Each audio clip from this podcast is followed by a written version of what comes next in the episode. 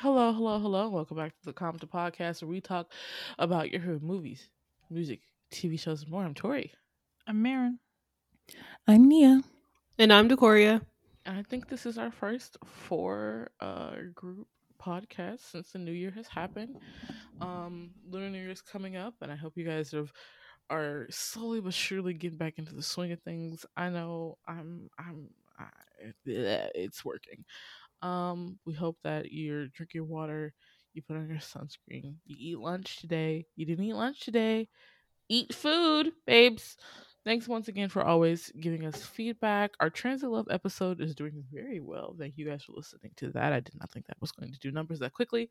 Um, and I think we got some more five star reviews, um, or some more reviews on our Spotify. So we always appreciate that. Um, with that being said, today I enticed our lovely ladies to watch a movie that I really enjoyed over the break called The Big Four.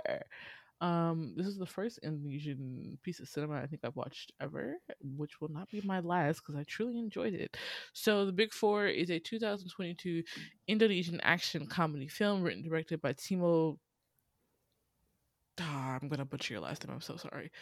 Taya Hanto. I think you say the J's like you would a Y in Spanish. Um, released by Netflix on the 15th of December. It tells the story of four retired assassins played by Ambimana Arya Satya, Lutesha Arie Kriting, and Kristo Immanuel. Once again, I apologize for pronunciation. Who spring back into action when the, they cross paths with a straight arrow Cobb, who's played by Putri Marino, um, who is determined to track down an elusive murder. Um, upon release, the Big Four ranked within the top 10 most watched titles in 53 countries, including Indonesia. Um, and there has been intention to develop a sequel. Ladies, this is this your first piece of Indonesian media? Yes, it's my first Indonesian media.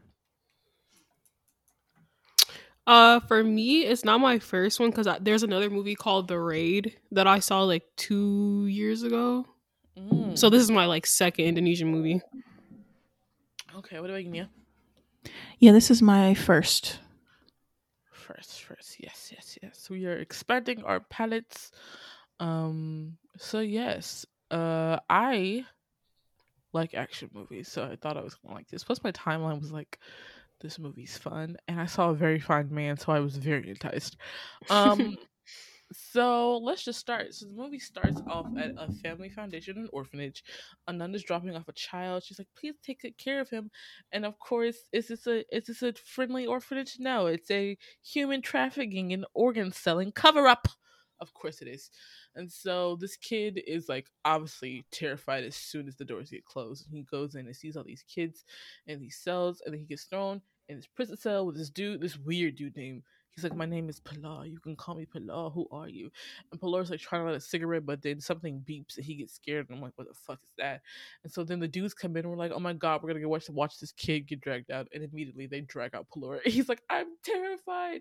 He just starts saying the most obscene things. He said, "I eat maggots like pigs." I said, "Sir, I don't think that's going to stop them from cutting you open." Pigs.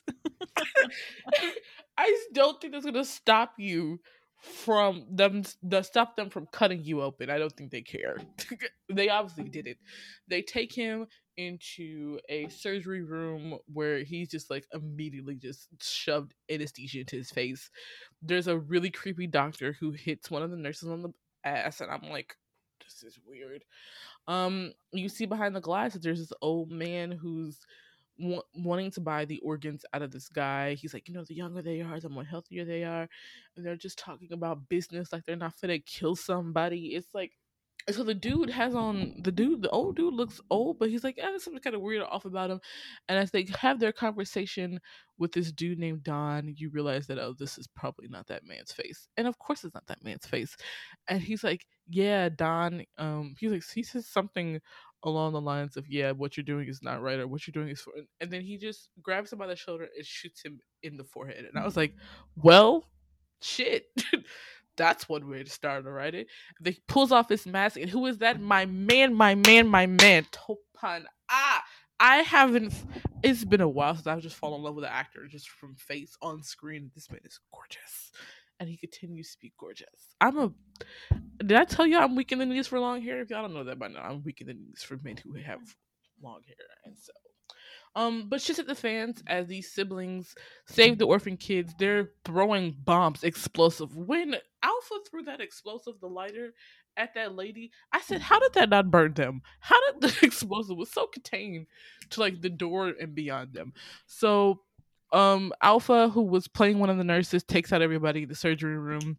She tries to wake Pelor up, who is trying to wake up from what is it, general anesthetics, and ends up throwing up. I was like, okay, this movie's gonna be a little graphic and a little graphic, black comedy, a lot of action and blood. Okay, let's go.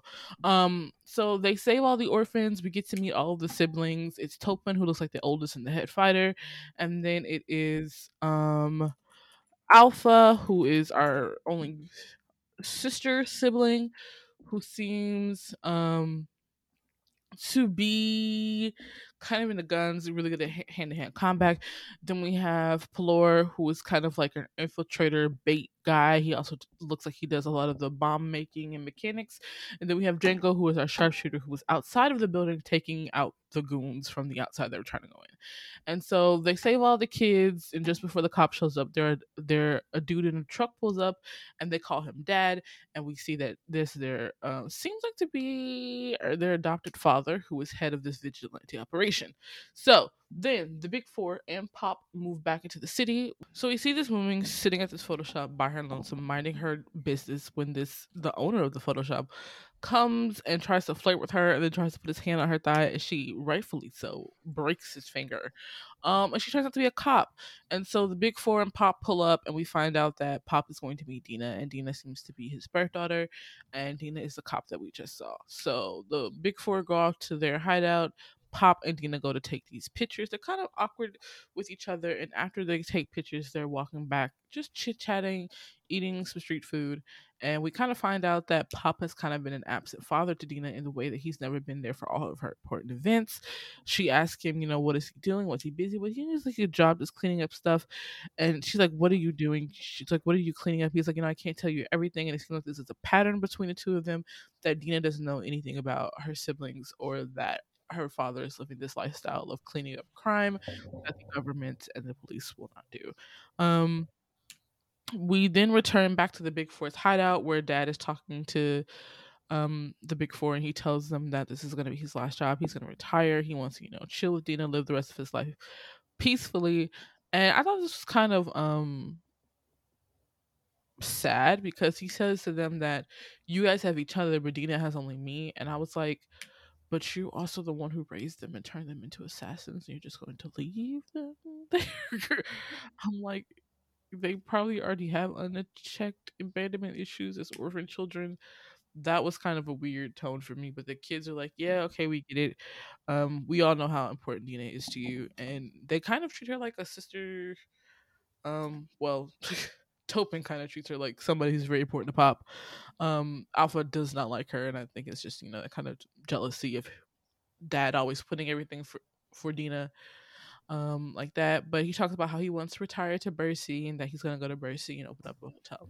The next day, Dina is getting promoted, or she's getting like um her like ceremony of becoming a cop full time um we get to see her meet her dad's friend who's kind of like her second dad and you know they have this kind of like very comforting talk he's like assuring her that her dad's going to be there we go to dad's house where he's preparing to go see dina but of course the way everything is set up uh, something is obviously going wrong. Dad's kind of like a little bit on edge. Somebody knocks on the door and it's just a neighbor. Then somebody knocks on the door again and he opens it up and it's a dude in a helmet. And so this dude he's talking to this guy. He's like oh if you come to kill me and the more and more they talk we kind of realize that dad knows who this person is. We don't get to see his face. We get to see his eyes and his slit eyebrows. Um and unfortunately dad gets murdered with a knife through the chest.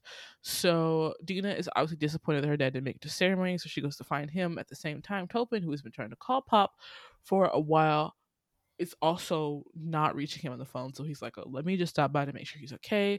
Or maybe he's with Dina and that's not why he's picking up. He gets to the house to find his um find Pop murdered on the floor. He, he's crying. He's extremely upset. Um Topin gets there before Dina. Dina walks in and she sees Topin kind of grieving over the father's body, but she doesn't really know what's going on because it is dark, are no lights on, and she assumes that Topin is the murderer. Um, she's like, "Freeze! Don't move." Topin, of course, runs because they promised that they wouldn't tell Dina about them or their life, and he knows that he can't confront her like that. And so she shoots him, but he doesn't get shot fatally, and Topin gets away, and Dina goes out into the middle of the night screaming because of her loss.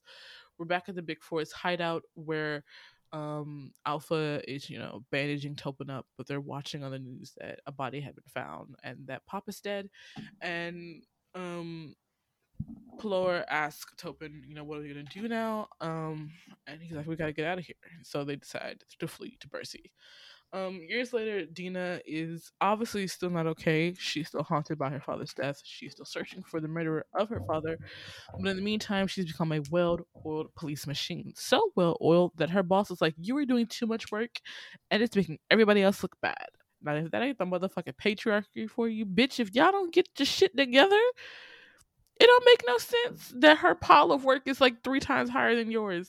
And even then, it's not her fault. You bitches are just lazy. Um, but Dina and her bo- Dina's boss is basically like, if you don't take a vacation, disciplinary action is gonna happen. I need you to take a vacation. And she's like, fine, what the fuck ever. But among the flyers that he gives her, she sees one for Bercy, and on that one for Bercy is the name of the hotel that her dad had been talking about. So she becomes intrigued. She goes back home. She looks through her father's old things. She finds a picture of him in a frame. She takes the picture out of the frame, unfolds it, and sees four children in a picture and she just screams fuck. Now at that moment i was like what is she assuming? Because we know they're orphans. But i'm like oh did she assume her dad had a whole other family? But of course it's probably tied to the lies that he's been telling her. So she then goes to confront um her dad's friend. And i think if i'm not i don't know if he told her they were orphans. No he told her that they were just village children not to worry about it right? Um they're village children not to worry about it. He's like, you should just take vacation and come back. She was like, the murderer was wearing my dad's hat. The hat in this fucking picture. Oh, that's why she screamed fuck. Now I remember. I gotta find him. She's like, I'm going to Burry's. You can find me if you want to. I have to figure out what's going on. So then we cut to a murder scene in some place. And we it's this dude, a very cartoonish villain with like four slits and one eyebrow and um a very Italian mustache, like it's curled at the ends. That's all I can think of. Like I don't know what those type of mustaches are called, but A you know, handlebar? Mustache? handlebar. There we go. Yes, a handlebar mustache. Thank you, Marin. Um, he's has like a handlebar mustache and a vest. Um, and he's like, you know, killing this dude. He's handling business with this guy.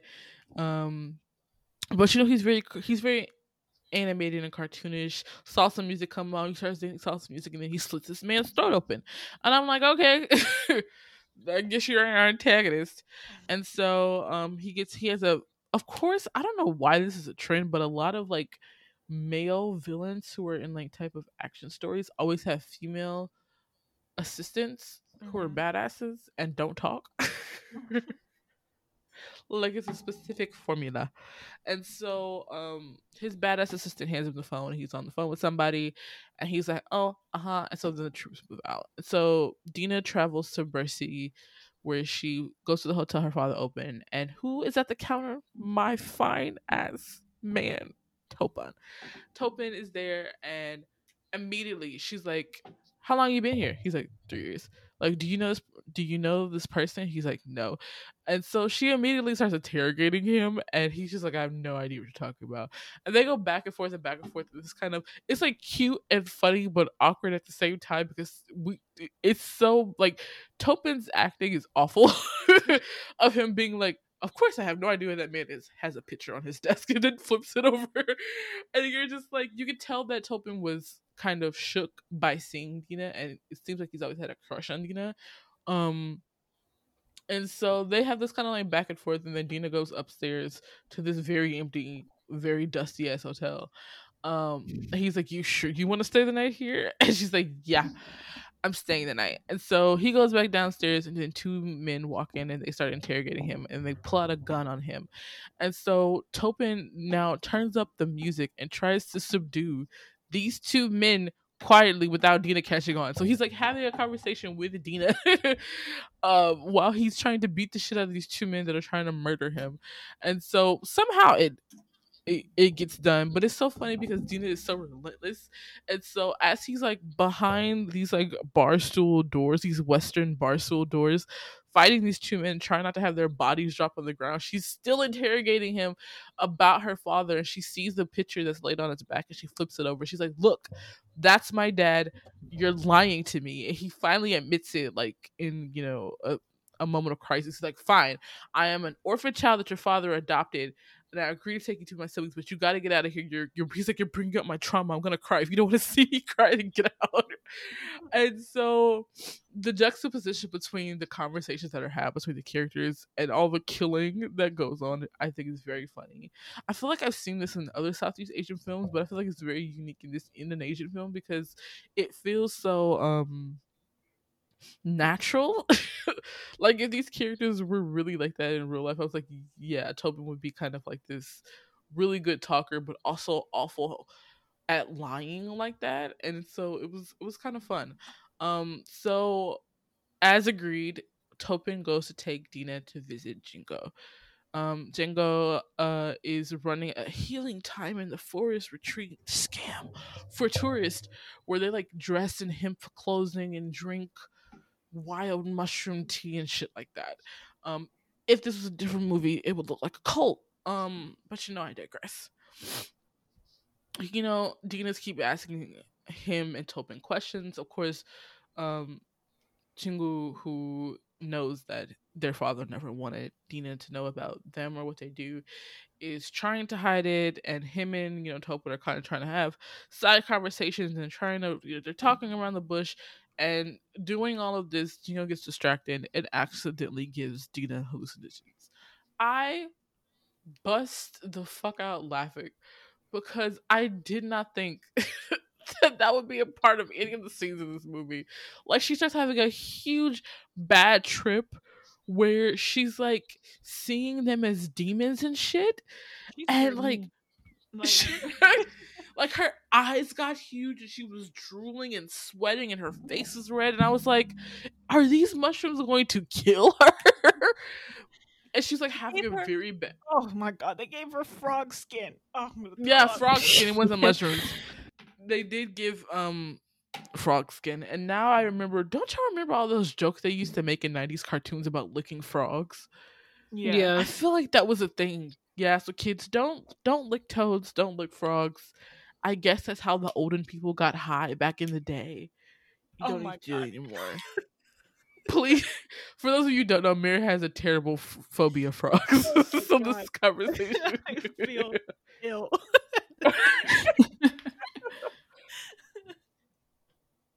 Please do save government approved drugs like weed. Okay, okay. Um. So she's having this bad trip. After kicking everybody in the balls um they finally tie her up outside and they're like okay we promised dad. During this time um Pelor does join them and he also gets attacked by crazy trippy Dina.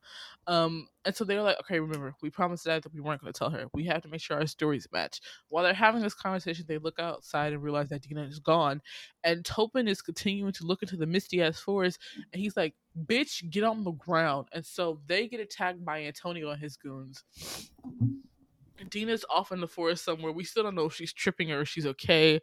Um, the boys are very rusty after three years of retirement, and Antonio has the upper ground. Antonio's got a whole fucking army of goons and weapons, and they ain't got shit.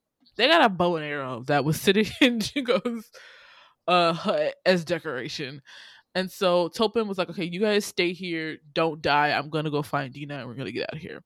While he's doing that, Jingo and Pelor cannot just sit there and be still. So they try to take on um Antonio and his goons. Pelor has like this very this like gold plated gun that just ends up being a lighter um, which was funny as hell. And so they try to stay stand their ground, but ultimately they are kidnapped by they are held hostage by Antonio. Topin finds Dina in the forest. He's like, "Look, I have to save my brothers and sisters. We gotta go." Well, this is after he saves Dina from almost being um shot by Antonio's goons, but he takes them out. And she's like, What the fuck did you do? What is all this? He's like, Listen, I ain't got time to explain all that. We will talk about this later. I gotta go save my two brothers before they die. And so, using one of Antonio's men as a shield, Topin goes back to the hut. Um, Antonio's so excited to see you. He's just like, Oh my god, look at you being a brave brother, throwing away your life to save them. then shoots his man and shoots the man that um Topin is holding hostage. The Topin is like, "Bitch, you just shot your own. What the fuck?" He's like, he's like, well, he's like, "What the fuck? You're an animal." He's like, and Antonio's like, "I'd rather be an animal. Humans are weak." I'm like, "Okay, you're one of those villains." And so they're having all this conversation, and we find out that Antonio was the first child that uh Pop adopted, but ended up being so evil and greedy to do all the vigilante baddies, and you know fulfill dad's wish of taking out all this evil and so he just abandoned him again. And so of course this caused resentment in antonio. They trying to kill um pilar somehow escapes and jingo's the only one who was captured. And so it's jingo and topin who are under antonio's hold. And then pilar pulls up in his little his little street cart with um Dina in the back. He's calling her sister now, and they basically burn this force to the fucking ground, blow that shit up, and leave. And so Tobin, of course, is injured. They're fixing his injuries, and um, Dina realizes after looking at him from behind, looking at his silhouette, she's like, "Were you the man that was there the night my dad died?" And so now she's assuming that. Topin was the murderer, and she leaves after kicking Jingle, well, Topin and Jingle in the balls, I think, again. um, and leave. And Pilar's like, listen, Dina, Topin would never do that. He literally got to the house and dad was already dead. And so, um, Pilar brings Dina back. Um, and she's like, Why should I trust y'all? Y'all are not telling me the truth. He's like, Pilar's like, Okay, fine, we'll tell you everything. Let's go find Alpha. If you talk to Alpha, you know, Alpha's a girl, you'll believe her. And so Topin and Jingle are left to find transportation back to the city by themselves. Next, we go to the last sibling, who is Alpha, who was dressed in a Little Mermaid costume, singing karaoke in the middle of this like village or market to this like very creepy older chief. And I'm like, sis, are times that bad? What's happening?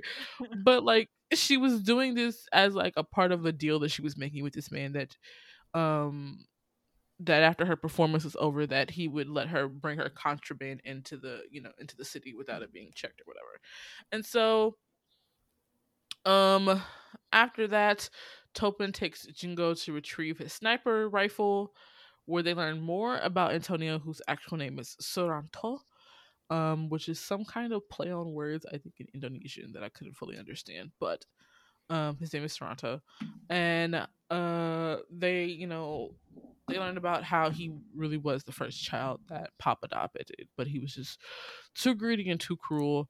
And cruel, greedy Antonio hires some more crazy assassins. Now, this scene, this is where I was like, okay, the humor in, in Indonesian films must be real raunchy because this this crazy twin, was it twins or he was a twin? He was a twin of a guy who had died earlier in the film, I'm assuming and he's like, "Yeah, I'm coming to avenge my brother." And he had a mohawk. He was just saying the most crazy lines. I have to find because honestly, I was like, "What is this dialogue?" Oh, when he said he would cut off Toban's balls and eat them. Yes, yes. I said, I said, what are we? What are we truly talking about right now? But it's so crazy because even Antonio is caught off guard by this dude who has like he has like a scar over his eye so he can't see out of one eye. Also, Antonio's face is burnt, which is hilarious. I forgot about that. But the dude also has grills on the bottom of his teeth, and I'm like, oh, did he say they were American? Oh, I think I he said that. that. Yeah, but he's like, I'll skin his crotch and then eat his balls, and it's just very, it's like fair. And even Antonio, who's been weird this entire film, is like very thrown off by this man. and so then Alpha, Pelor, and Dina are at the beach waiting for Topin and Jingle to join them. And Alpha's basically answering all of Dina's questions like, yes, dad adopted us. Yes, we're assassins. You got to be Miss Pretty and grow up, um, you know, without having to kill people or whatever. And so they bicker back and forth, and then they get attacked by Antonio and his assassins again. Um, which I have to give it up for. I think a lot of the fight scenes are very cool, and the action is very unique. They use like a like unique scenarios and things like that. Um, there was a lot of bazookas though. We'll talk about. there's a lot of bazookas that I just like. How do y'all have that that access to just like giant firepower like that? But I digress. Um, basically, it's a losing fight because there are so many of Antonio's men and Alpha, and you can take all of them. So Pelor ends up getting kidnapped. Um, and so Topin agrees to meet Antonio at the hotel where it all started in like two or three days or whatever to get Pelor back. And so the siblings are on this boat. They're making preparations to go save him. Um, and Jingle like like yeah, I got all the weapons. Jingle has all the weapons, or Alpha has all the weapons, and Alpha has Jingo's sniper. And this is very weird scene between Jingle and Alpha, where they're talking about the they're talking about the sniper as if it's a woman, and like Jingle is like truly like in love with this gun to the point of like sir, I think you need therapy. Um he's like talking about talking about the gun like it's a woman. And Dina's just like accepting this this this part of this conversation. I'm like, okay, he's always been like that. Um I'm sure there we can get to the bottom of that problem. But all the while, Topin and Dina get closer and they're kind of being cute, and I'm t- totally shipping it. And so the next scene is World War Three has started. Antonio and his men have set up camp at the hotel. and the crew just gets to work. They blowing shit up. Pop, pop, pop, blop, blop, blop. Dina fights with the weird dog assassin when he broke her leg or injured her leg, I physically had a reaction to that. I was like, the sound, the sound that it happened. Um, Dina fights the weird dog assassin. Topin and Sorrento fight. Alpha fights Sorrento's tight sidekick. Um, more bazookas. Um, and then, um, but the crew wins. We like we take out Jingles outside, you know, capping off people from the outside. The siblings are, you know, in close quarter combat on the inside there's a lot of like people getting stabbed and still fighting or people getting shot and still fighting. Sorrento and Topin's fight like through the different rooms through the hallways and shit I was just like oh, this is a lot of work. And I do I think my favorite part of a lot of the action is that they show how tired everybody is after like 10 15 minutes of constant back and forth. But eventually um after Topin gets stabbed in the hand um he then takes out that the knife that was stabbed him in the hand and throws it in Sorrento's chest, as Sorrento dies like Pop died at the beginning of the film, falling out of a window. Well, Pop didn't fall out of a window, but you know the knife to the chest. And so Topin and Dina have a moment, and police sirens go off, and Dina's like, "I want you guys to turn yourself in. You know, you know, we can fix all of this and all of that." And then Topin kisses her and handcuffs her to the window. So he's like, "Listen, I love you. We'll come back, but we cannot turn ourselves in. We got to figure out like this is nothing into this. And so they're like, "We love you, Dina, but we'll be back. But we can't go to jail right now. Pieces." And they dip. Um, and at the end of the movie, we find out that Pop's best friend, who was the cop that was like Dina's second father, was involved. Dun dun. In movie. Yay! Okay. Um thoughts. Man. um thoughts. Okay. Those fight scenes were a lot for me. Mm. Personally. Those are my thoughts. Watching through the movie, I was like, okay, let's the last half when they were going in to fight Antonio, I was like, oh, mm-hmm. this is about to be bad. Um but overall, I think it was an okay film for me. Okay uh Corey? Um, I thought it was pretty good. I'll give it like a solid like eight. Um, mm-hmm. the contrast between like the comedy and like the very dark fight scenes and gore was like really shocking though. Mm-hmm. Nia? Um, I liked it. Um, I was not ready for the amount of gore I was eating, and that was a mistake. Oh, um, yeah. Yeah, I, might, uh, I, I- I should have reminded y'all this was gory. I pretty I said it when we first picked it, but I should have reminded y'all. yeah, I mean, I liked it. Um, some of the comedy, I was like, right now, the timing was a little strange, but Yeah. um, yeah, I liked it. It was entertaining. I'd give it like a seven point five. Mm, is there any favorite scenes or things that stick out to you that's kind of different from media you watched before? Oh, for me, Oh, anybody. Can you repeat the question? uh, I mean, anything, uh, favorite scenes or something that stuck out to you compared to action films that you're used to watching? One thing that stuck out to me was like the villain, how kind of like flamboyant and like how much personality he had.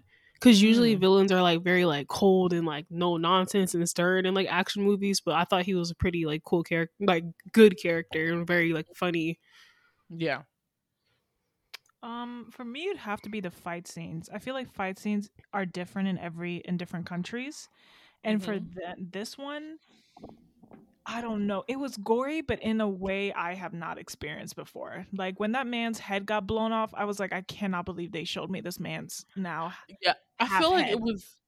I feel like what you're what you're talking about is that it was gory, but nobody in the film is reacting to the gore.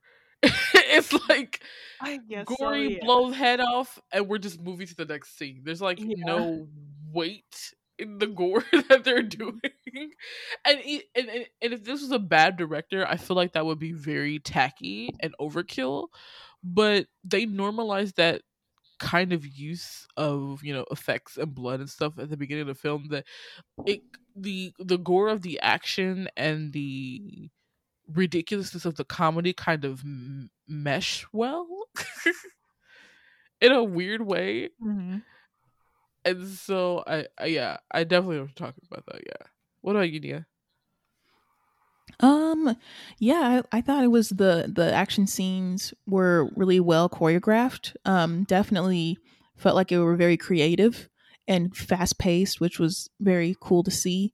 Um, I can't like I know the stunt doubles were very tired after this, if unless they did all their own stunts, their own stunts. Um, yeah, I thought that it was very good. I liked um any favorite scene. I would just say like the ending was cool. I like how the big four were kind of always two steps ahead, kind of. Um, yeah. Yeah. I tend to like film like this where it's um we have like a group of people doing action of any type and so I really enjoyed that aspect of it. I felt very familiar.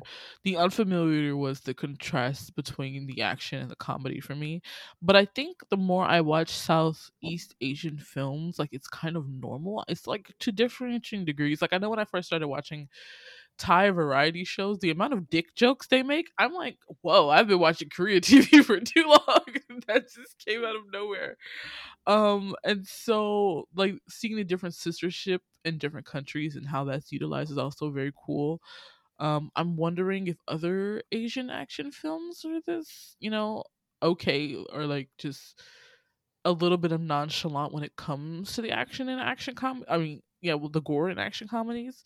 It made me intrigued to watch more Indo- Indonesian film, um, which I thought was cool.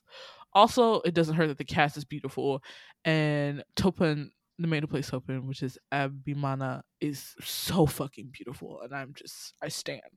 Um, am I the only one who thought he was beautiful? No, no, he was very handsome. He was good looking. yes, he was. which helps get into the um get into the film and i got more recommendations from movies that star him in it so i'm definitely to be watching those. Um soon but yeah i enjoyed it. I think i i kind of like films like this where it's just like i feel like it was well written.